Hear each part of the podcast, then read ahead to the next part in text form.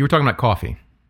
I was you, talking you, you change your. You said you change your coffee setup. I changed my. It's, yeah, I was saying Every it's, year. It's not. It's not really a New Year's resolution. It's just that, um, for whatever reason, around New Year's, I start to rethink my my coffee approach, my approach to caffeine consumption.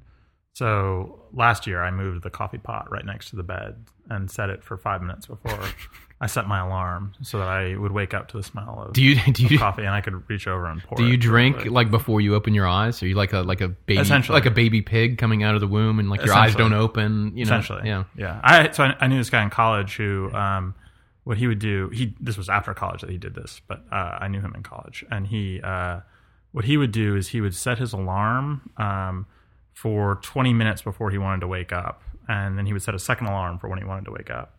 And the night before, he would make um, two espressos, and he would put them next to his bed. The first alarm would go off. He'd down the two espressos, and then he'd go back to sleep Wow. so that the caffeine was hitting the bloodstream right as the second alarm Nice. went off, and he just popped right out of bed. I consider whether to How try much that now? How much well. coffee do you drink in a day? But the room temperature, the espresso's a room temperature. But he's he's barely conscious. Okay, so he doesn't really mind. care. Yeah, I, you think he maybe even put them on ice, so they were it was like chilled espresso. Christian, I, I who's had, our- I had a who's our- question. Wait, no, I, I have a more important we- question. Oh. Who's our guest? Tim Meyer? Hello, I don't think we need to say anything. We, I- I- as we mentioned last week, we don't do um, lengthy biographies or any of No. that. No. no, Tim. He's a guy who works at law school with us. Right. Is there is there anything more to say? I think not. No, we hang out sometimes. Right. Uh, great guy. Um, also, also a world-renowned international law scholar. But that's I think that's hardly the most important thing. That's certainly not why we asked him here today. Beyond tertiary. Yeah, I think so. I want to hear. So, how many cups of coffee a day? Because this, I think, this is Tim's secret. I think we're getting close to Tim's Dur- secret. during the semester, uh, if you measure a cup as being like a twelve ounce cup, I, and I do. my guess is that it exceeds ten. Oh! Whoa! You are kidding me. No, I'm not kidding you. The thinness makes so much more sense now. Because his body is like a furnace. I mean, it's just Yeah. burning everything it comes in contact with. I make like an eight cup, you know, pot of coffee for myself in the morning and drink it all before, before, and then I have uh, Before what? before I leave the house, and then and then I have That is nuts. then I go to the Jittery Joe's and I get a whatever size a medium is. I'll have a medium when I teach, and if I teach twice, that's two, and then I have at least another one in the afternoon. Now, if you if you Sometimes went, I get shots of espresso added to the Jittery Joe's.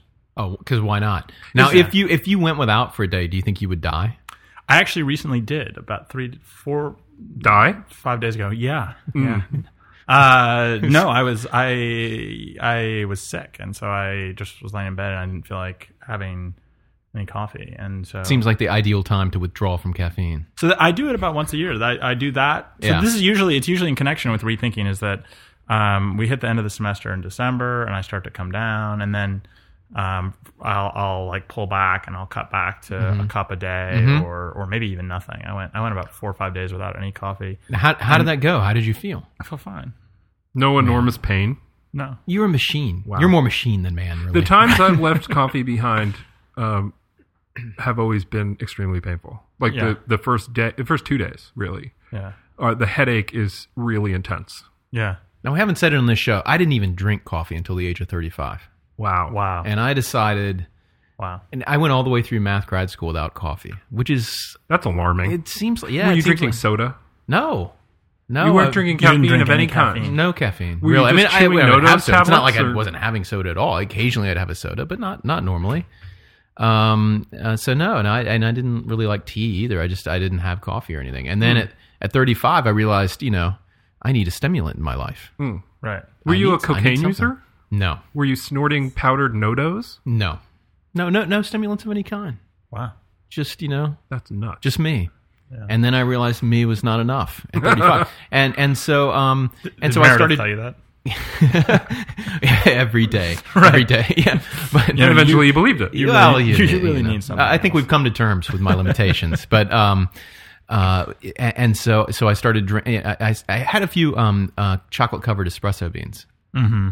And I because I like the smell of like uh, Yeah. of of coffee beans and stuff, but I just didn't drink coffee. I wasn't Yeah. sure about you know, and um and then I started drinking I guess mochaccino, which is you know not a great you know it's not my favorite. But then then I discovered the cappuccino, Right. and then I was hooked. And then I drink black coffee and cappuccino. So usually I'll have a one cappuccino Yeah. in the morning. If I'm going by two story, it's a little buzz marketing. Yeah. Uh, or uh, and and then usually like a, a cup of black coffee later in the day. So that's and, and if I feel and every now and then I'll just not have any, so that because my goal is not to build up a tolerance at all. So every time I drink a cup, it's like you know you get that little jolt. I can drink uh, several cups of coffee after dinner by high test coffee, and have, it has no effect No on my effect. ability to sleep. Now, do other? uh, I mean, are you affected by by any external stimuli? His Uh, response to our question suggests the answer is yes, Yeah. Well, that's true. because we are external stimuli. right. Right. Yeah, Unless and this is all a big that's true. Yeah, stimulation. when we are weak stimuli too. So this is impressive. Yeah. yeah. And now that I live in the South, I get cold. I didn't used to get cold. I didn't wear a jacket until I was probably 23. And I grew up in New York, lived in Colorado Yeah. for a while. So I was in my mid 20s probably before I had a jacket. It was after I lived in California. I went to Texas for grad school. Wore shorts just about every day, even through Yeah. the winter. Yeah. People thought I was nuts, but you don't. You don't need them. You don't need long pants. Yeah.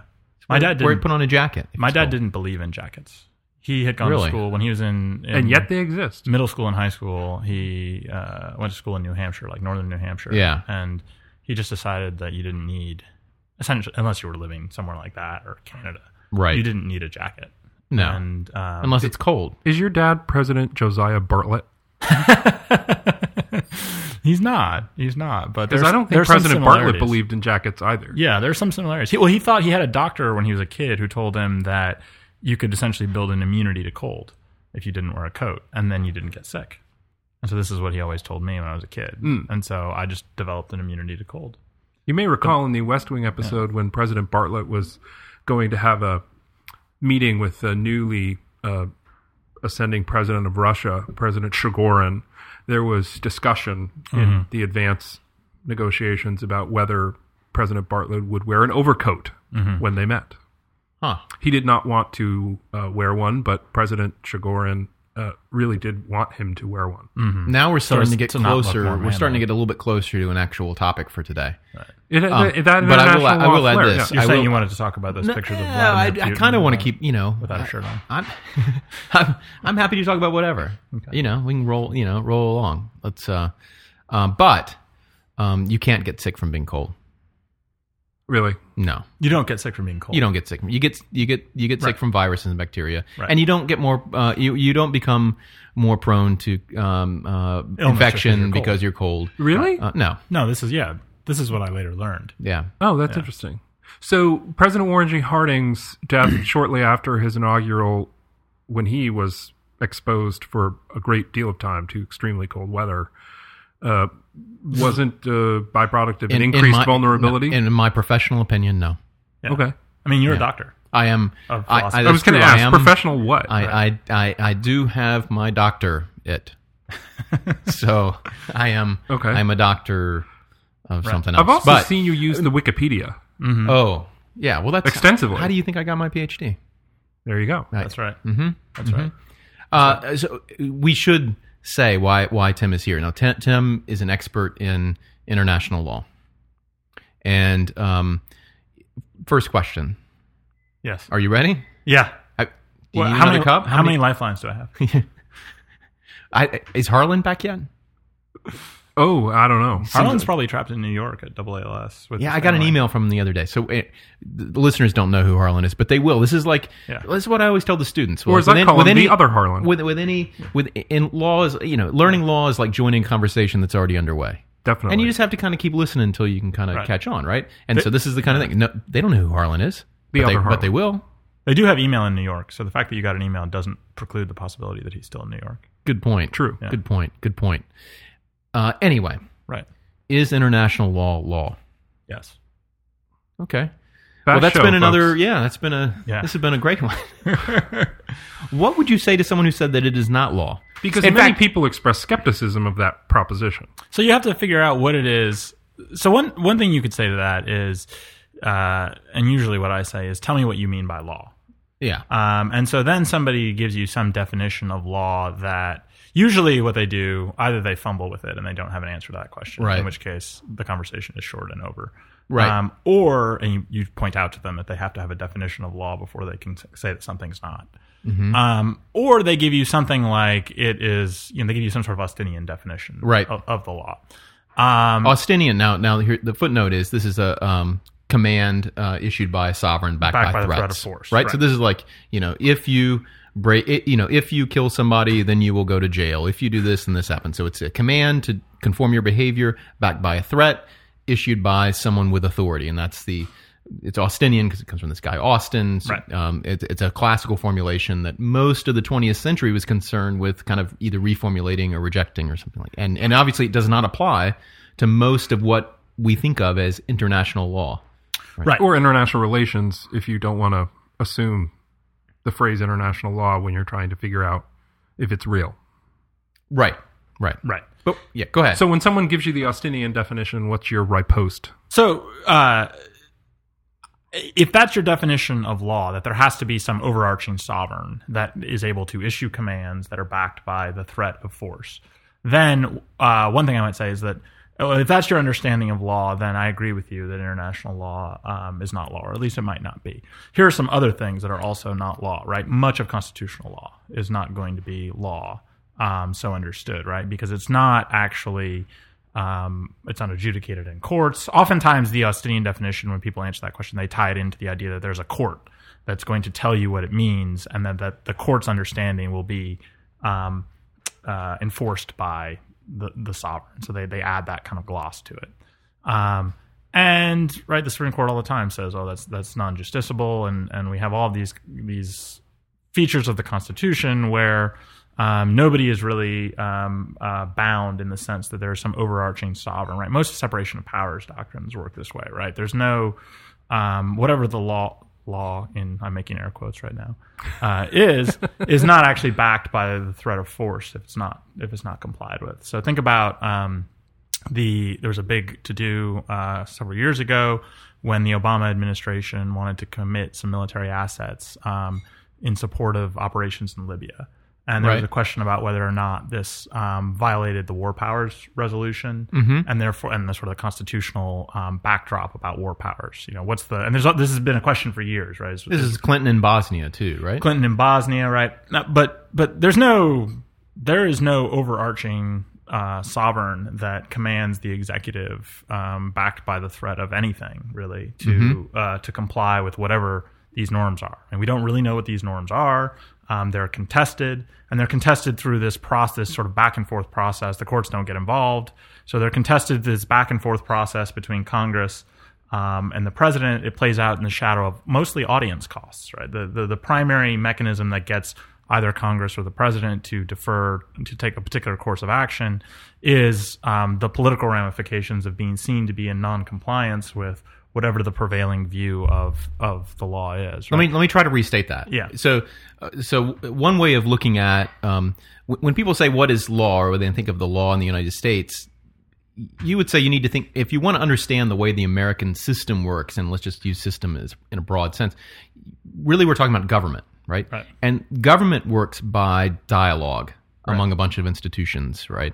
And some of that dialogue comes in the form of Austinian law, and some of it comes in other forms where one institution says to another what they should do or what they think uh, the law requires, Right. without saying, you know, uh, um, if uh, to President Clinton, if you authorize airstrikes in, in Bosnia, you'll have to go to jail, or there will be a fine, or in, or even this will happen. They simply say this is unconstitutional right.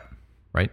And then if you try to shoehorn an Austinian theory into that, what you would say is when the Supreme Court speaks in that way, says that uh, if the president I don't know, shuts down steel mill, mills or does something else, it's unconstitutional, and the president does it anyway, then the remedy is for uh, uh, the House to impeach and the Senate to remove the president. And so the system actually is Austinian, one might say, but it divides authority, it divides sovereignty uh, um, among one institution that kind of speaks what the law is and another that jails or fines, or in this case, implements the power, uh, implements the sanction of removal. So there is a way to kind of shoehorn it in. You just have to understand a, a more kind of dissolved Sure. uh, system. I can shoehorn international law into that same understanding. So I as bet. So I soon as hear it, yeah. As soon as you start disaggregating and say, well, what we mean by Austinian is that there is a sanction, um, and that the sanction could be that you know if if you know you gave the sort of Youngstown example, right? So, Right. so suppose This is the this is the, the steel, mill. mill president case. seizes the steel mills. The Supreme Court says it's unconstitutional.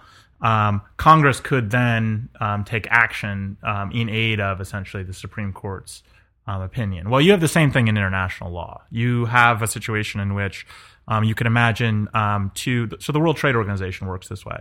You uh, go to um, the dispute settlement body of the World Trade Organization, and you say um, you're the United States, and you say uh, I think that China is violating um, its uh, commitments uh, to the World Trade Organization. Specifically, its, its uh, commitments Now, to the United where's States. the World Trade Organization? Uh, Let's try to make this as specific as we can. 'cause Yeah. that'll help people. Okay. I think have an intuition about it.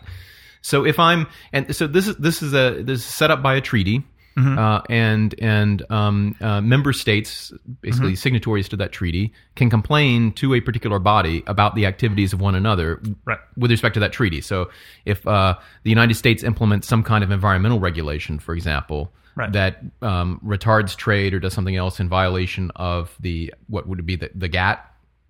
Uh, it could be the GATT. The WTO has a bunch of different agreements, but the GATT is sort of the cornerstone. So a bunch of different agreements specify the WTO is basically the enforcement mechanism. Yeah, I mean the World Trade Organization is a, is an organization that has. If you actually read the or, the agreement founding the World Trade Organization, it's quite short, and it's got to the back of it. It essentially has stapled a bunch of different agreements um, as annexes. Um, the the cornerstone, which was existed prior to the World Trade Organization, is the GATT. Right. Um, which The is- General Agreement on Tariffs and Trade. Exactly. Um, but there's a bunch of other agreements. So there's the GATS, the General Agreement on Trade and Services. There's TRIPS, uh, the trade related uh, aspects of intellectual property. Um, and then there's a bunch of uh, agreements that deal, there's some agreements that deal with specific sectors. Um, Right. And then there's a bunch of agreements that deal with what are called non-tariff barriers. So, for example, w- one of the things we worry about a lot are, um, you know, health and safety and environmental um, concerns. And it turns out, right, not, not to be very hard to come up with what look like um, non-discriminatory, um, for example, environmental measures, whose purpose is, at least arguably, to discriminate against countries that have bad. Uh, for example, what we, what one country might view as bad environmental practices. Yeah, yeah. So, for example, you, there's a long running dispute between the United States and Europe about genetically modified foods, um, Mm-hmm. genetically modified organisms, with Europe saying it's bad, the United States saying it's good, um, or at least there's nothing wrong with it. Um, This is grains and corn and this kind of stuff, or yeah, beef, or what? Which modified organisms we're talking about? here? anything. Okay. anything. I mean, the, the, the disputes have played out. Initially, they played out in beef, but but any kind of gen- genetically modified food. But it turns out, of course, the Europeans don't allow it allow it internally. So regulations prohibiting the um, uh, sale in Europe of genetically modified foods only affect other countries, right? Because they've banned it internally in Europe, and so there are no European um, genetically modified modified foods. So there's a bunch of agreements that address those kinds Right. of things as well. and and and and so you have you have these you have these agreements. We have a body specified to hear them, and if you feel aggrieved, you know, and and for people who haven't thought about this before, I mean, just think about, you know, how is it that planes can fly in between countries? How is it that um, uh, someone in the, uh, the United States can sell to someone in Europe or or China or somewhere else in some other country? Um, what stops those other countries from putting in extreme discriminatory rules against people selling from out of that country? I mean, so there's a whole layer of of um, agreement, uh, and w- whether you call that law or whether you call it uh, coordination or whether you call it soft laws, we'll get into hopefully. Um, uh, it, you you need some principles and understandings by which states can manage this interchange among them, uh, among themselves. And so, if I'm the United States and I'm really upset at something Europe has done or some law they've created, is then I can go to the WTO, which is an actual body of people. Right. Uh, where are they located? Uh, they're located in uh, in Geneva. hmm And so you you send uh, uh, who goes there? Who who represents the United States before the WTO? Usually, it's the um, U.S. Trade Reps Office, um, you, the uh, United States Trade Representative, which is actually a, a part of the White House. Um, so it's not the State Department. Lots of people think it's the State Department, but it's not. No, I thought it was the State Department. Huh. So, so you go there, and you and do you write something like a brief? Do you write an? Uh, how do you how do you make a complaint? Yeah, it's just a it's a um, there's a there's a pretty complicated dispute settlement system that looks a lot like any court uh, system you would see anywhere. Um, you And know, the litigants are states. in the world. And the litigants are states. Yeah, the World Trade Organization, you have to be a state um, to be a party. That, of course, doesn't prevent civil society from participating in, in lots of different ways. States don't usually bring claims in a vacuum. Usually, they ha- there has to be somebody within the state that cares, um, that says to the Somebody state- that the state cares about, who cares, right? Right. So like Boeing has a problem, or Yeah. Archer Daniels Midland or Right. you know right? whatever. right. If the Oral Argument podcast has a trade related compa- complaint, it may take some effort, it might take a little bit of effort, right, Yeah. to get To- that brought because we can't just bring it on our own. It has to be brought through the state, Right. Through the state, right? Right? Are there countries that ban uh, the oral argument podcast? Yeah, we. I think we are absolutely prohibited from uh, disseminating our podcast in North Korea. Oh my golly! Yeah, Hmm. I think it's because of something Sonia said last time. yeah. I'd have to check, but I'm I'm, not pretty sure. sure North Korea is not a member of the World Trade Organization. So we can, yeah. So they So we can't complain anywhere at all anyway. Yeah. Yeah. And you will literally be thrown to the dogs. It appears uh, if you break I think that's not true. the laws of the I think leader. I think it's not true. Let's hope not. Let's go on record about. I I say it's not true. Anyway, all right. Let's go on because it's a family podcast and we don't want to get into the details of the North Korean unpleasantness. But um, so so that's so there there's that mechanism. It looks very much like a court. The states look very much like the individuals within a sovereign system. Yeah. And the sovereign is somehow the the collection of all those states operating together who act through this institution, the WTO. And and you would say that's very much like law once we or like law as we understand it. If we understand it to be a more disaggregated system of dialogue and um, and the occasional Austinian uh, command. Well, so, so to go back to your earlier example, you know, what I was going to say is essentially you have this process, you file a short statement of your claim. Um, this result, you, if, if the process goes forward, um, you, first what you're supposed to do is you're supposed to consult with the, the other side to see if you can come to an accommodation. But assuming you can't, you know, you, you go through a, um, what's called a panel phase, which is essentially the you know the sort of trial level. There's an appeals process, and when all that is done, if one side loses, um, usually what happens is uh, if the losing side doesn't bring itself into compliance with the ruling, the winning side is then authorized to take action against the losing side. So you're allowed to impose some sort of sanction, um, usually.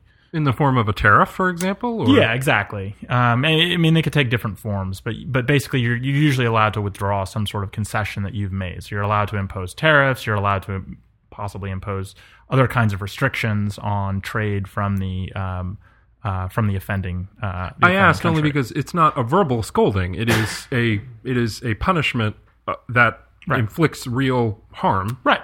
Uh, So that's this is the point. It's the authorization for punishment in the same way that the Supreme Court saying this was an unconstitutional act would be the premise on which the uh, Congress presumably would act if Right. it chose to impeach the president because of that unconstitutional right. and indeed, act. in the absence of which, it might feel a great hesitation in acting. But having been blessed in this way, right? I, I, the winner of this WTO dispute, I now can do a thing which before I had won, I actually was prohibited from doing, Right. imposing this financial penalty of some kind or what have you.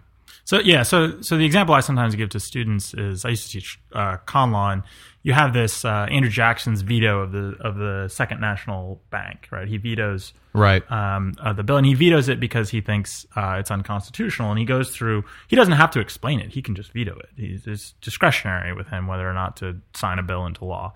But he gives all this explanation about why he thinks it's it's.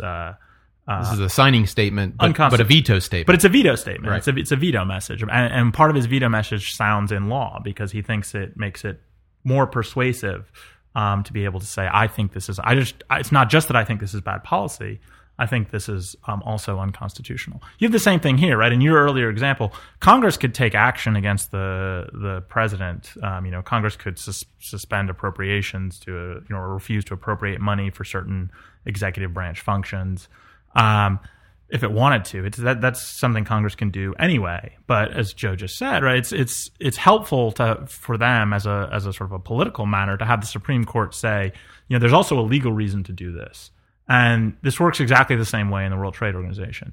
The United States can suspend trade concessions, this is a practical matter, against China if it wants to. Um, that might be unlawful under the WTO. So when you go through this disputes process, the WTO says, you know what, it would be lawful for you to do this as a, essentially as a retaliatory measure.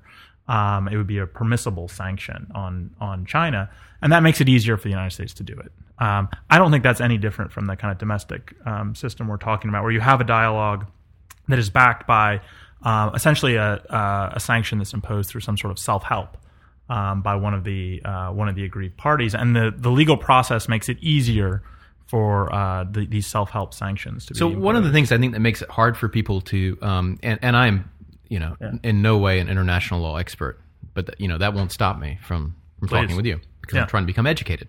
Uh, but I think one of the things that makes it difficult for people to um, understand international law as law is not only the you know the, the apparent um, ease with which sometimes some states decide simply not to comply, although that doesn't seem to be a problem with domestic law because people decide not to comply with various laws all the time.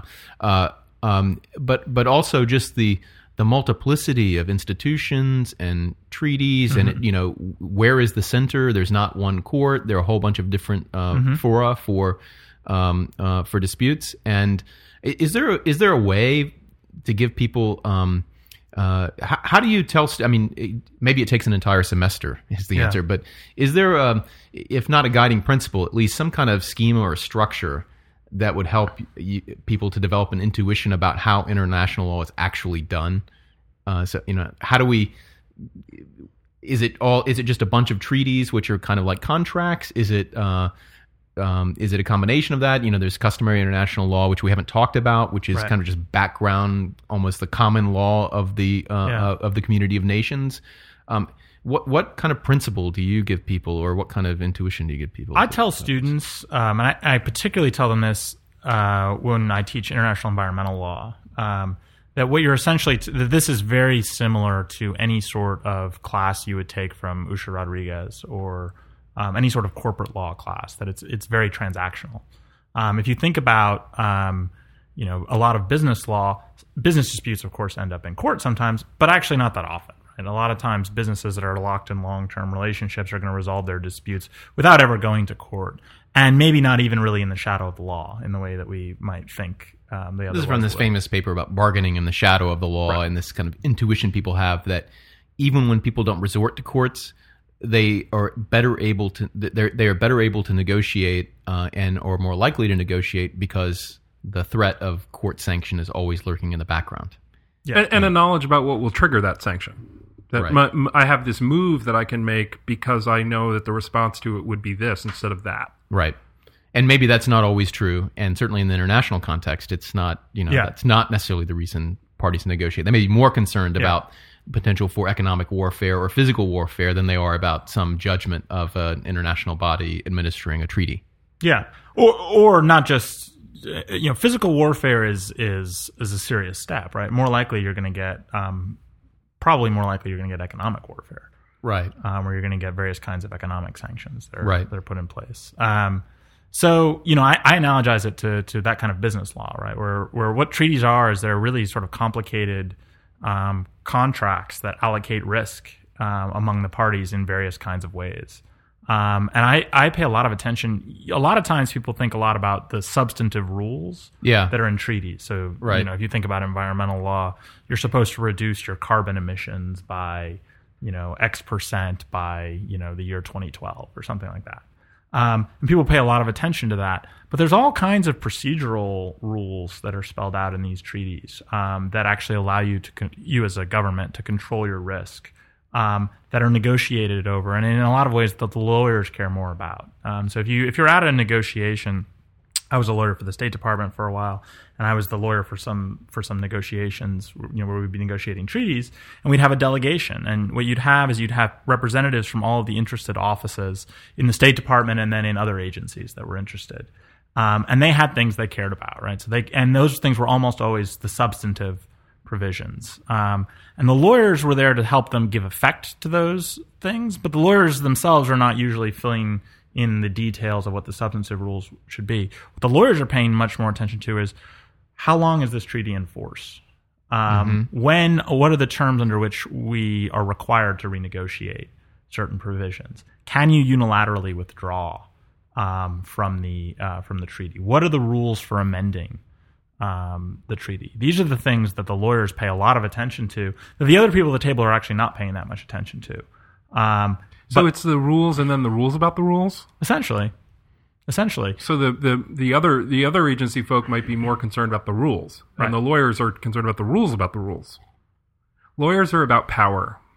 that's why the lawyers care about the rules about the rules because that's power, yeah, right? I mean, that's the exercise power, yeah, creating rules, changing rules, right. etc. And that's not to say the lawyer, the lawyers are also the lawyers also care about the rules in the sense that you're helping craft the language there to make sure that you Sure. give effect. But it, but this the thing that is really the province, the sections of those agreements that are really the specific province of the lawyers are the rules about the rules.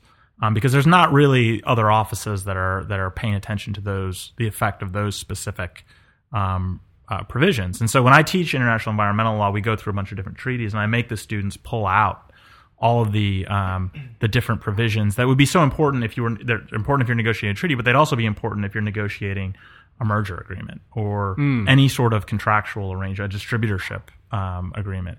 In that sense, my environmental law class ends up not being that different from you know the drafting portions of my international business class um, because a lot of the exercise is the same thing. The, the rules that you're dealing with, the substance is different, but a lot of the lawyer's task of identifying how you allocate risk in terms of the rules about the rules is very similar. Let, me take another crack at this in a way that, uh, i i at the analogy between international and domestic law in a way that may highlight the distinctiveness of, of what you're talking about. And um, and this is well debated, and I have my own ideas about this, and we're not going to go into all of that. But um, but a very simple model of of international law that looks a lot like um, uh, domestic law.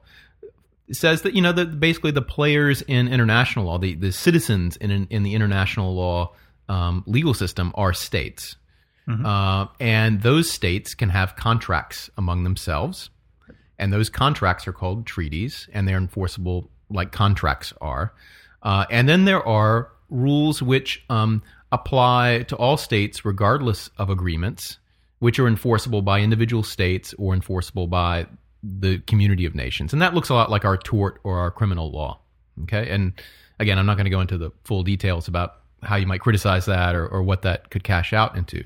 But uh, I, I mention this now only because um, when you think about the difference between contracts between uh, individuals in a domestic regime, you know, if Joe and I signed a contract about this podcast, or even if we were, even if we incorporated and signed some contracts about it, um, we signed those contracts against a large background of, of state um, passed rules, which you might think of as kind of the constitutional law of our contractual regime. Uh, that specify all kinds of things we might not specify unless you know they, they specify all kinds of defaults, how the thing's going to be interpreted, what various things mean, and we don't have to think about those things uh, unless we want to, and, and, and we and we change them. Uh, with treaties, it seems to me they're oftentimes much more self-contained. So they specify not just the substantive rules for what the law will be, right? But also what we think of as constitutional law, that the law which the law of laws, what Hart calls secondary rules. Uh, these are the rules that tell you how. Um, um, well, they tell you a lot of things. They tell you how to interpret rules. They tell you how to enforce them. They tell you uh, who can do it, when, what time, what institutions. All of these things are rules about the substantive rules. And when Joe and I write a contract here uh, in in the state of Georgia, we can just specify our substantive agreements if we want to, and the state has taken care of everything else. You know, we know where to enforce it because we now if we want to change that, we can. We could write into our contract that we will litigate all of our disputes in the state of Florida, and we might be able to get away with that. We might not be able to. Uh, we can put in all kinds of other things that change. We can even specify that we want to arbitrate our disputes, which we can get back into if you'd like. Um, it seems to me that with many treaties, not all, because I think a lot of them reference, like you said earlier, the WTO, and so you can take advantage of a lot of work that people have already done hammering these things out. But the secondary rules, what we think of as the Constitution in, in the state of Georgia, it may be the state contract law. It may be the the, the laws that specify who uh, who judges are and who the president is and who the legislature. All of those are already there, but in international law, they are kind of accreted over time in the contracts themselves. I'm gonna. Am I wrong? I'm going to disagree with you. Oh, yeah. boy. Uh, Cool. So you have um, a lot argument. of the Here we go. A lot of the background rules uh, do exist. So um, You mean and they cus- exist customary of the international law? treaties. Some of them are customary international law.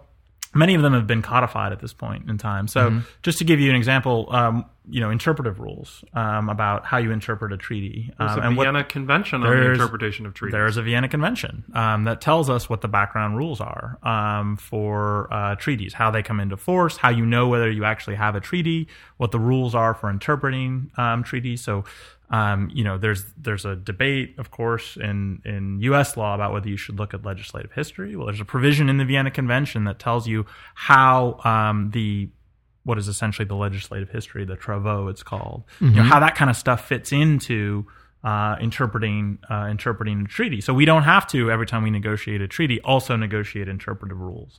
Those exist as um, they exist as background rules. So your beef with the analogy was that it made international law sound more different from domestic law than it is I think that's right. Yeah. in some respects. Yeah, yeah. I also would say, you know, there there's a sense in which, to the extent you're talking, part of what you said was about institutions, right? That every Right. treaty has to establish its own institutions, and I think that that would have been a more accurate. So you might you still would have had these default rules about, for example, interpretation.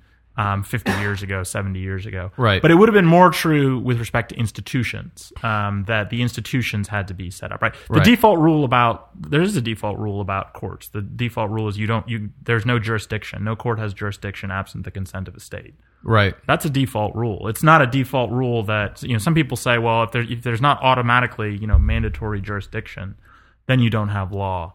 If that's your definition of law, then I guess you don't. But uh, that seems not all that useful to Right. an argument to have. Right. Um, so there is a default rule about the jurisdiction of, of tribunals. With respect to institutions, nowadays I think you, you know you sort of said, well, there's organizations like the WTO, but actually I think there's a lot of organizations like the WTO where um, decisions are being made against the backdrop of an existing institutional structure. So almost every um, modern environmental treaty um, establishes you have a, what is sort of like a framework convention that establishes basic institutions, Right. And then you have this kind of iterative process of lawmaking, of negotiation that goes on. It's not judicialized in the way it would be. Yeah. Can you um, help people understand that in climate change? What is the so to get yeah, climate change is a good example. Um, ozone is a, is another good example. Yeah. they have the same structure. What you have is a um, to take climate change. You have the United Nations Framework Convention on Climate Change. There aren't that many substantive obligations in that treaty. If you read that treaty, it it, it sort of says some things that we should should try to do. Um, but mostly, what it does is it establishes a process for the negotiation of future treaties yeah? the most prominent, or really at this point, the only such future actual treaty is the Kyoto Protocol. right. Um, the Kyoto Protocol is not a freestanding treaty. That's why it's called a protocol. It's a protocol to the United Nations Framework Convention on Climate Change, um, and you know incorporates by reference you know some of the um, provisions. It's negotiated under the auspices of what's called the Conference of the Parties to the uh, the UNFCCC is the United Nations Framework Convention on Climate Change. So it's negotiated by the parties to that, and they have you know the Conference of the Parties operates kind of like a legislature. You know, there's they, they have meetings, they get together once a year, they have they have voting rules. A lot of those rules are consensus. You know, you have to adopt things by consensus. Um, but um, Now you're speaking on the protocol. So the UN Convention is kind of like an agreement to agree, right? We're going to meet and hammer out an agreement on this thing, and then the protocol is a further step towards that by by bringing in more specificity about institutions and mechanisms. Uh, I wouldn't say it's an agreement to agree in the sense that you know there's a whole literature on the agree- agreements Yeah, to agree. Because you really did agree. You already agreed about stuff. Yeah, what you agreed to do is you agreed to create a negotiating process. You Right. didn't agree to agree on the rules, Right. Um, but you agreed that you would negotiate through these institutions that are established by the UNFCCC. Right. Um, and then the Kyoto Protocol is is a binding outcome, um, binding legal outcome. It's a treaty. There are also a number of um, other outcomes that have come out of the negotiating process there that are non-binding. Um, so the uh, the Copenhagen Accords um, in 2009, which were sort of elaborated in, in subsequent years. Um, these things are not treaties uh, in the sense Yeah. that they're not technically legally binding, but they specify rules of conduct um, for for governments, um, how they're supposed to how they're supposed to behave, how they're going to tackle climate change. But they're not binding rules. going forward. They're not they're not binding rules. So, are they soft law? So I would say that they are soft law. yes. And what is yeah? I don't know. I well, I wanted to bring that in because I think that's Yeah. you know I, I really enjoy that paper and I, and and I think it's a great way of thinking about um, a kind of key um, stumbling point that people have with respect to international law more broadly. But I, I think you do also do a good job of pointing out that soft law is kind of all around us. Uh, anyway, you know we're fil- you know the within municipal legal regimes, domestic legal regimes, Right. we have that as well. Can I be So- a terminological skeptic and say if we're having a, a now 40 minute conversation about what law is, do we really need to make a new phrase soft law? I mean, so you got to prove to me that I you're you're making my life better by making me learn another term. Well, it, So it's a concept to- that comes up in to me, right. Well, we'll let Tim do that because you know he's he wrote the paper. Um, which now we'll I got to keep track of like there's soft law that implies there's hard law. So uh, you know, and maybe What coarse nuisance. law, Hmm? maybe coarse law and Coarse. silk, silky law. right? Parboiled law. Yeah. So what what what is soft law, Tim? So lots of people mean lots of different things by soft law, and so I won't uh, bother to uh, defend all of the possible conceptions. But what I mean by it is that you have um, you have a set of rules actually specified in the Vienna Convention on Law of Treaties about when you have a binding rule, when you have made a binding legal commitment, just as we have, you know, in in the Constitution, um, a, a way to know whether or not a bill has become a law. Um, Congress passes it. Both houses of, of Congress pass it. They present it to the president. The president signs it. That's how we know we have a law. Similarly, we, we, we have a, a process in international law where we know that a legal commitment has been made in the form of a treaty. And it is and it is a breach of a legal commitment which triggers sanctions, right? The or the authorization of sanctions, which may be imposed by the community, or as you mentioned earlier, Right. maybe just authorization for the United States to take some action that it wouldn't normally be able to take under Right. the existing body of international law. Or it may just be reputational, as you as you frequently have in business. Branded as a lawbreaker. Right. You know, if if you if you if you and I have a contract, you know, and and we say I say Christian, you're gonna um, serve me, um, you know, three cups of hot coffee uh, a day, and in exchange, I'm going to do your podcast Mm-hmm. um, once a month, and you only give me two cups of, Yeah. of warm coffee. I Yeah. might not show up for the next podcast. You might not show up anyway. Th- well, that's true. Then I would be a lawbreaker. See, Um, I- but you're not going to give me the coffee if I don't show up for the I'm podcast. gonna, what I'm going to have to do is schedule the showing of a movie that I know that you like. That's you get over here, and and all the mics are set up. and all the mics are set up. That's how it's going to have Yeah, to be. It's going to be some kind of entrapment. I you think, lock me in the one. basement. In Yeah. virtually, apropos of nothing, in virtually every conversation like this, I flash on uh, Mad Max Beyond Thunderdome, um, Aunty's uh, requirement. Does Master Blaster run Bartertown? he does not, uh, or it does not, I should say, them, there being a pair. mm-hmm. Uh, uh, break a deal, face the wheel. uh, and so we're just, we've got a complicated wheel here, right? There's Right. lots of things on the wheel. Some of it's reputational, some of it's something else, but it's break a deal, face the wheel. Yeah. All roads lead to Aunty. Yeah, I hadn't thought of it that way, but uh, I will henceforth teach it that way. uh, I- Yay! I, may I may consider showing Beyond Thunderdome in class. Um, uh, I already do, but it doesn't. It's not apropos of anything. oh really? Yeah, just Good. show it. Yeah, Yeah. good, good. Master Blaster runs Bartertown. That's my. So, so hard law is the agreement that you know you've entered Right. with that binding commitment, right. and soft law is everything else. So soft law is is uh, the way I think of it is that you have lots of instruments that are related to binding legal commitments, but are not themselves binding legal commitments. Okay, so the way I think about this is that um, you know if I said um, you know Joe, I will be at your house uh, for dinner at six o'clock, and uh, I then don't show up at six o'clock, you're gonna think ah Meyer doesn't you know he he can't keep uh, his promises, and you're gonna next time um, maybe not invite me for dinner, or you're going to do whatever it is you're going to do. You're not going to start getting dinner ready till seven because you know I'm going to be an hour late. If I say instead, Joe, I will probably be at your house at six o'clock, or I'll be there six ish, and then I show up at you know six thirty or seven. You're not actually as offended because the expectation I created for you was much softer, Softer. much softer. Got it. Um, that's how I think of soft law. No, law. wait. I see. I thought. I thought the first was soft law. Now, the first is the first is essentially a promise, right? To, Right. to use the analogy, the first But is it's a a- promise that I'll be there at, at six. See, but I thought you were going to. Uh, here's where I thought you were going with the analogy. There are promises that we intend to have enforceable effect, that we intend to create consequences. Right. And there are other promises that we can make to one another that we don't intend to have, at least those external effects. There are promises which, you know, we we understand going into them could be broken without you know, uh, material consequence un- uh, other than our may- maybe mutual disrespect for one another, um, but which we both agree wouldn't be the basis of a lawsuit or wouldn't be the basis even of more informal like sanctions against one another. And this is all over domestic law. I mean, this is the problem. I mean, uh, that that maybe we enter an agreement and we both agree that this agreement is not enforceable. And the reason we're entering an agreement is to coordinate, right? And I know Right. that's one of your Right. big reasons Right. for soft law in general. We, we want to coordinate our actions, but we do not want to bring in this other institution of a federal district court or a state court or something like that. We just want to write down Mm-hmm. The way we want things to work without the possibility of any sanction. And that would be kind of what. So that's where I thought, you know, so inviting someone to my house for dinner, and I, and you say you're going to be there at six. And even if I like rely on that, maybe we un- both understood that that was not, you know, if you didn't do that, it's not like we get a court to come in and do anything uh, about that. Uh, it's just that you would disappoint me if you didn't, because Yeah. we were trying to coordinate dinner, right? So I thought that was a key That is example that's of exactly, soft law. Yeah, no, I think that is the difference, right? The difference is there.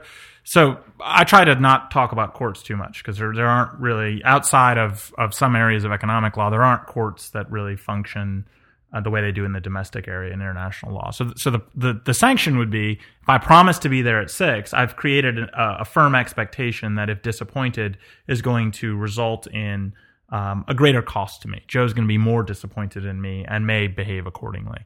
Whereas if I create a soft expectation, right? I haven't. Joe's not. Joe's going to be less disappointed. I've made less of a commitment. Joe's going to be less disappointed um, if I don't. If I don't end up doing it. So, so is it a spectrum? I mean, you, It's also true that you you don't you don't if you have something that's non-binding, you you also do leave out some background institution. So a non-binding institution is not going to be subject to the Vienna Convention on the Law of Treaties. So h- how common is this? I mean, it, it, are, They're explicit agreements not to not to uh, be binding, but that coordinate or They're they're incredibly common, and I would just point out they're incredibly common in domestic law and they're incredibly common in international law.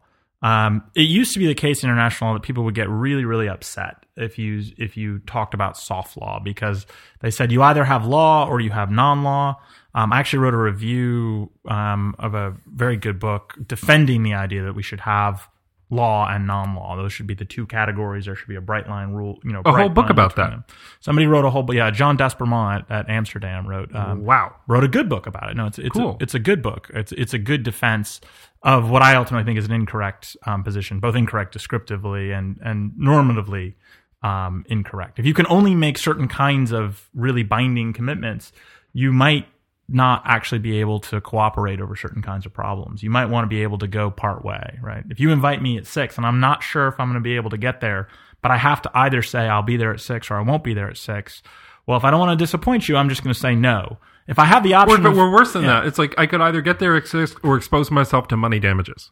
right? Well, hell, I'm not going to have dinner with you at all then. Right. Right. Right. So you by by making things too rigid Right. uh, and too consequential, you can deter. There's a bunch of marginal cases that will just disappear. Right. Right. And, so- why do that? Yeah. And so all over in international law, you have all kinds of cooperation that is of this non-binding form. And and the the way I think you think of it is governments saying to each other, um, you know, we'll we'll probably do this, or we're going to try to do this. Um, almost all financial uh, cooperation um, is done this way. Um, there's something called the Basel uh, Banking Committee, for example. yeah. Um, all of the rules on banking that were both existed before the financial crisis and have been made after the financial crisis are made by this committee. Um, they are in some, they're called the Basel Accords, and there's a series of them.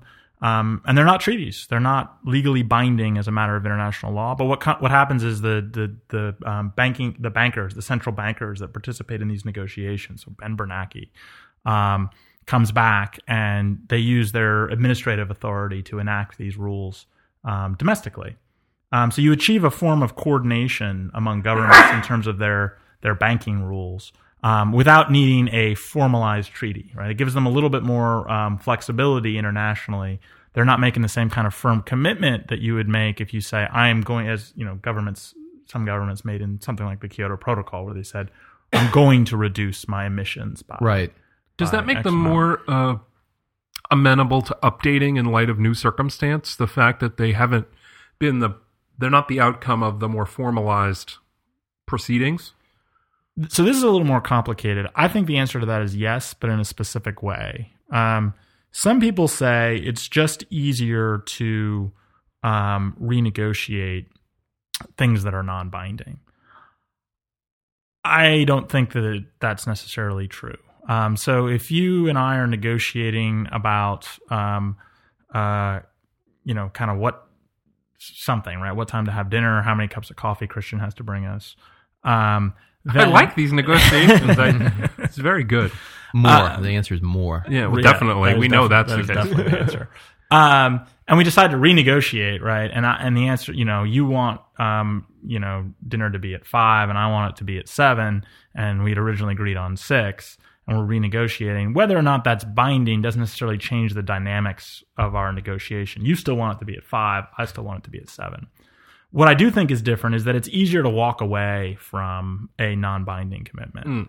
So in that sense, if you if I, if if I've said, you know, I'll probably be there at six, and then I call you and say, you know, Joe, we need to to renegotiate this. I, you know, I, I let's say I'll I'll probably be there at seven, and you say, no, no, no, no, you know what? Let's let's make it five. Um, you know, if I if I have said I will be there at six, um, then I'm I'm I'm unlikely to want to walk away from six, right? Because that's breaching the com- the original commitment I made to be there at six. Whereas, you know, if I said I'll probably be there at six, I, I'm, I'm more likely to say, you know, what, I just can't do six. You know, I told you I, I you know, I might not be able to do it. Know, I implied I might not be able to do it. I can't do it now. We're more, I'm more likely to walk away. And if you really want to have dinner with me, which I assume you do, um, you're going to be more likely to agree to, um, to seven. Okay. And you see, you actually see this in, in various kinds of soft law arrangements where, um, particularly powerful countries are, um, more able to walk away from the agreement and therefore are more able to to renegotiate it. Um, so an example um, that I use is that there's a set of soft law rules governing trade in um, uh, nuclear uh, technology. It's called the London Club, the London uh, Nuclear Suppliers Group guidelines, and one of these rules essentially said, for reasons that aren't worth explaining, that you couldn't trade with India. Um, because India, the reason is because India has a nuclear, uh, military nuclear program, Yeah. nuclear capability, but they're outside of the Nuclear Nonproliferation Treaty. And this started to make not a lot of sense to folks because it's not like India is going to give up its uh, military nuclear program, and it's a democracy, Yeah. and it's, it seems to be relatively stable. Um, and we should be able to cooperate on the civilian side with them. And um, there was a lot of there were a lot of parties within the, the London Club, this group of countries, about forty countries, that set these rules that that were opposed to that. The United States just struck a deal with India on the side and went to um, the London Club, which actually meets in Vienna. Um, and uh, That's a great trivia question. Uh, answer factoid. and you know, Condoleezza Rice went to Vienna and said, "Here's the deal we've negotiated." Um, and everyone said, "Well, okay." Uh, and and the deal essentially was ratified. The U.S. deal was essentially ratified and reflected in um, the Nuclear Suppliers Group guidelines.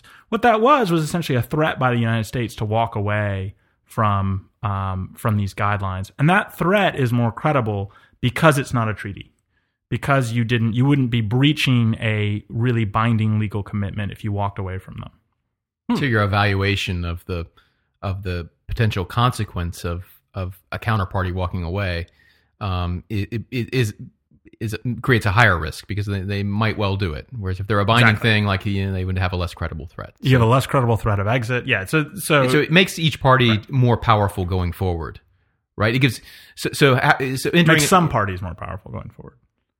right. I mean, well, If I don't care if you exit, it doesn't help you at all. That's right. That's right. That's right.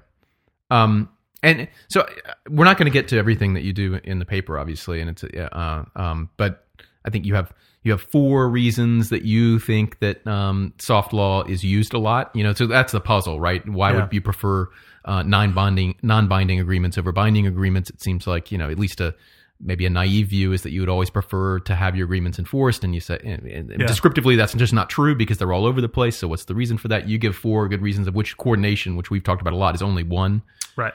uh, and then you kind of poo poo a few other Right. descriptions of it. So maybe we should leave that to the paper unless there's uh, leave people to the paper unless there's something else you want to highlight. I would just uh, say there's actually a book that's going to be coming out uh, that develops these. Uh, You don't say. These ideas. I do say. I do say. Yeah. Uh huh. Um, right now, and this is Andrew Guzman and I are writing a, a book about this. So, Mm-hmm. uh, um, tentatively titled uh, Goldilocks Globalism. So, Oxford University Press, Nice. 2015. All right, so, So- we can we can talk about the title later. Yeah. I've And got that ideas. Book's, that book's not available We- until when? 2015. Uh, that would be my guess. Could be late 2014. So if, if someone asked you if they hadn't had an international law class and they heard this and they thought it was fun and interesting, they wanted to learn more, and they I'm willing to read a book. So what would you recommend to them as a book that that a person could read um, that you think would help them think a lot better about the way these things actually work? An existing book. Not Correct. book. Yeah. Correct. I wait until 2015. Yeah. Well, they're going to read that one later. They're, it's a foregone conclusion. They're going to read that one later. What I'm saying is, what do they read in the interim? So I think that the um, foundational book in this area is Bob Keohane's After Hegemony, um, which is a book from the early '80s. That is the first book to sort of think about. It's a Bob Keohane is an international relations scholar. He's not a lawyer, Yeah. but the the book now would be the kind of book that would be written by a lawyer. He's thinking about institutions, not just legal institutions, but institutions more broadly, but thinking about how they work in the absence of a sovereign. Um, and um, thinking about, in particular, how transactions costs um, in, the, in this contract, this system of contracts between governments, how that how that operates. Um, there's also a really good book by um, a guy named Lloyd Gruber um, called "Ruling the World," um, which again he's actually a, um, a international relations uh, scholar uh, at the um, he's actually at the uh, public policy school of Chicago. But uh, it's a nice book that sort of thinks about how you use these threats of exit to derive to to force the creation and the shaping of institutions. Um, certain countries are so important that if they if they're threatening to walk away, um, cooperation collapses, and therefore you get um, you get certain kinds of cooperation. They're not thinking about the issues that lawyers or you know these kinds of soft law um, institutions. They're not thinking about the Vienna Convention on the law on the law of treaties, but they give a really good um, background framework to think about how these dynamics um, uh, these dynamics um, operate. There's also a really good book by Greg Pollack and um, uh, Mark Shaffer, Greg Shaffer and Mark Pollack, um, about the GMOs dispute between um, uh, the U.S. and Europe. It's called uh, "When Cooperation Fails." Um, that plays out a lot of the, a lot of the uh, um, instruments that are used in those areas are soft law, uh, and Greg and Mark have written really thoughtfully about soft law, um, and uh, so their book is both a great study of the dynamics as well as a really good case study of an, a really a really important trade dispute. Can I ask another question? I, I want to. I, I we only have a couple minutes. Okay. Do you so wanna flip that's not it? a no. So for my it? other question Oh, is, boy. um, my other question is, what's the most important? What's the single most important book uh, that uh, is does not at all appear to be about international law, but in you when you read it, you know it is in fact a very important book that gives you insights about international law. Infinite jest. But the book itself never mentions it, doesn't isn't about it on the surface, Hmm. but is about it actually. You want to ponder that for a while? Yeah, I'd have to. I had I'd a question kind of to like one. that. Maybe all right. So maybe you'll Could be, come up maybe with it's not a book. talking. Maybe it's a paper. Well, I was I was going to um. Oh, I have a, I have a suggestion on that. Anyway, um, uh, what I wanted to know is um, uh, you as a as a scholar and as a person, Mhm. you know, and, and you think about like why you're interested in international law. You, you know, Mhm. when I think of Tam, I'm thinking uh, of a guy who really likes thinking about um, institutional incentives Yeah. and about kind of gamesmanship between institutions and how that plays out Mhm. more broadly. Do, is that do I have your number as a as a scholar? And I think I mean, is that how you is that kind of what gets you up in the morning and thinking about these things? Is trying Coffee. to is we what talked about gets like, it's the coffee really Yeah, that gets right, me up in the morning, but but I do think about those things after I'm up in the morning. Yeah, hmm yeah, and and and so when you when you have a new problem like whether it's climate change Mm-hmm. or uh, uh, the Libyan intervention Mhm. or you know what the hell to do with North Korea or whatever it is, yeah. uh, are you are you thinking about all the different institutions that bear on that and the incentives or how to create new institute? I mean, this is Yeah. like this seems to me. A, I don't know if it's a modern trend or not. um, Yeah. but So it certainly is- seems it. This, I mean, this is in a lot of ways the big difference between um, international. Uh, what are sometimes called, you know, the realists international relations scholarship, and there's a strain of it in international law scholarship as well, who say international law is not law. They say that states wake up in the morning and they have a problem. You know, they want a certain outcome in Libya, and um, they have a you know a, they have the preference about what that outcome is, and they simply pursue that. And to the extent they use institutions, it doesn't really affect, including law, it doesn't really affect the outcome. They're just pursuing um, their interest, and I don't think that's right. I mean, I think that the institutions that exist um, beforehand and the institutions they create to solve the problem actually can shift um, the way the way it plays out. And there, you're just recapitulating uh, kind of a debate about domestic jurisprudence, right? That Yeah. I mean, th th it's no accident they're called international realists because it, it Right. totally recapitulates the early 20th century movement to expose judges as politicians in robes who are uh, exploiting, you know, or pursuing their own preferences through Yeah. kind of the the the art and uh, uh, uh, of using you know apparently solid legal rules as kind of a, uh what's what's the word I'm looking for um,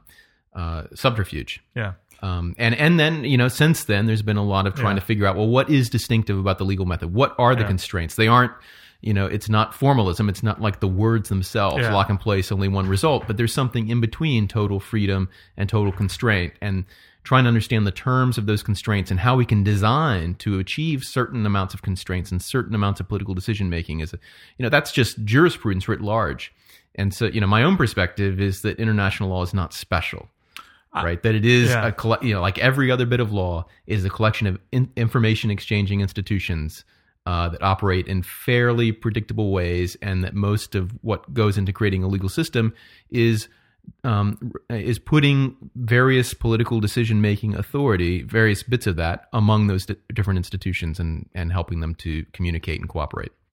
I think that's right.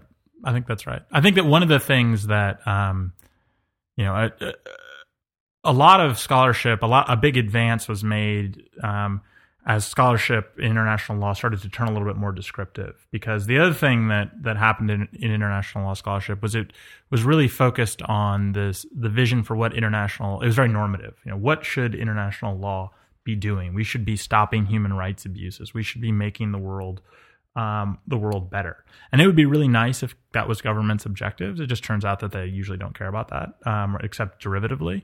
um, you know, they have whatever their interests actually are. And, Right. and the realists actually have this right, which is that, you know, governments are, I think, largely self-interested entities. Now, their interests may be altruistic, right? They may, they may act, you may genuinely care for whatever reason about the plight of um, people elsewhere in the world. Um, but that's a preference that they that they have that they're that they're pursuing through these um, through these institutions.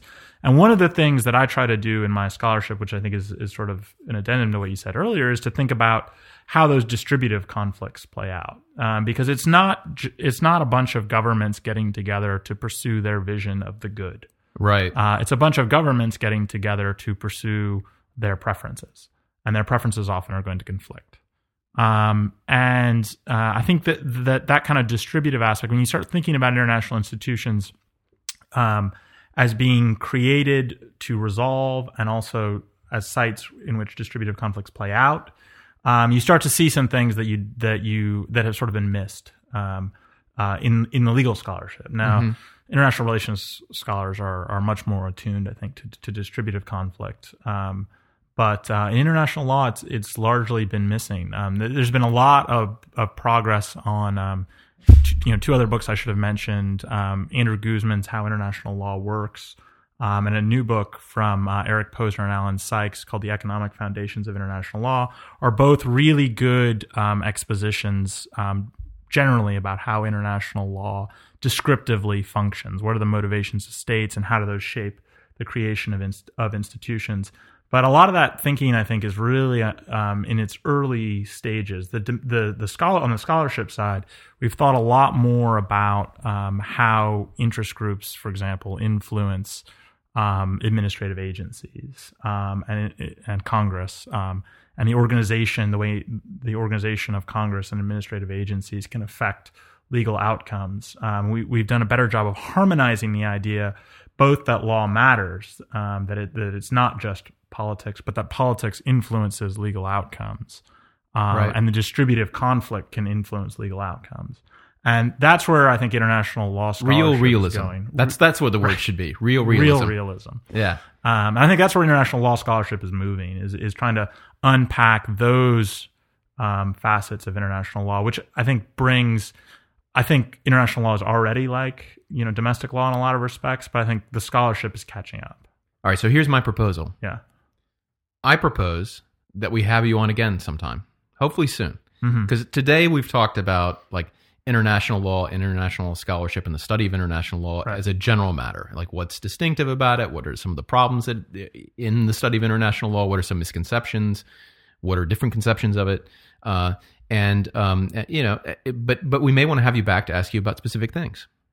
Like, I, you know, a specific international dispute. Maybe that will appeal to people. I accept your proposal. Okay. In a binding uh, fashion. Not Really? A, You're not bound? a soft fashion. Uh, Yes, I commit Oh. myself to appearing on your podcast again. Yeah, and that won't, and that doesn't fail for lack of consideration. So we No. have been uh, we've been licensed.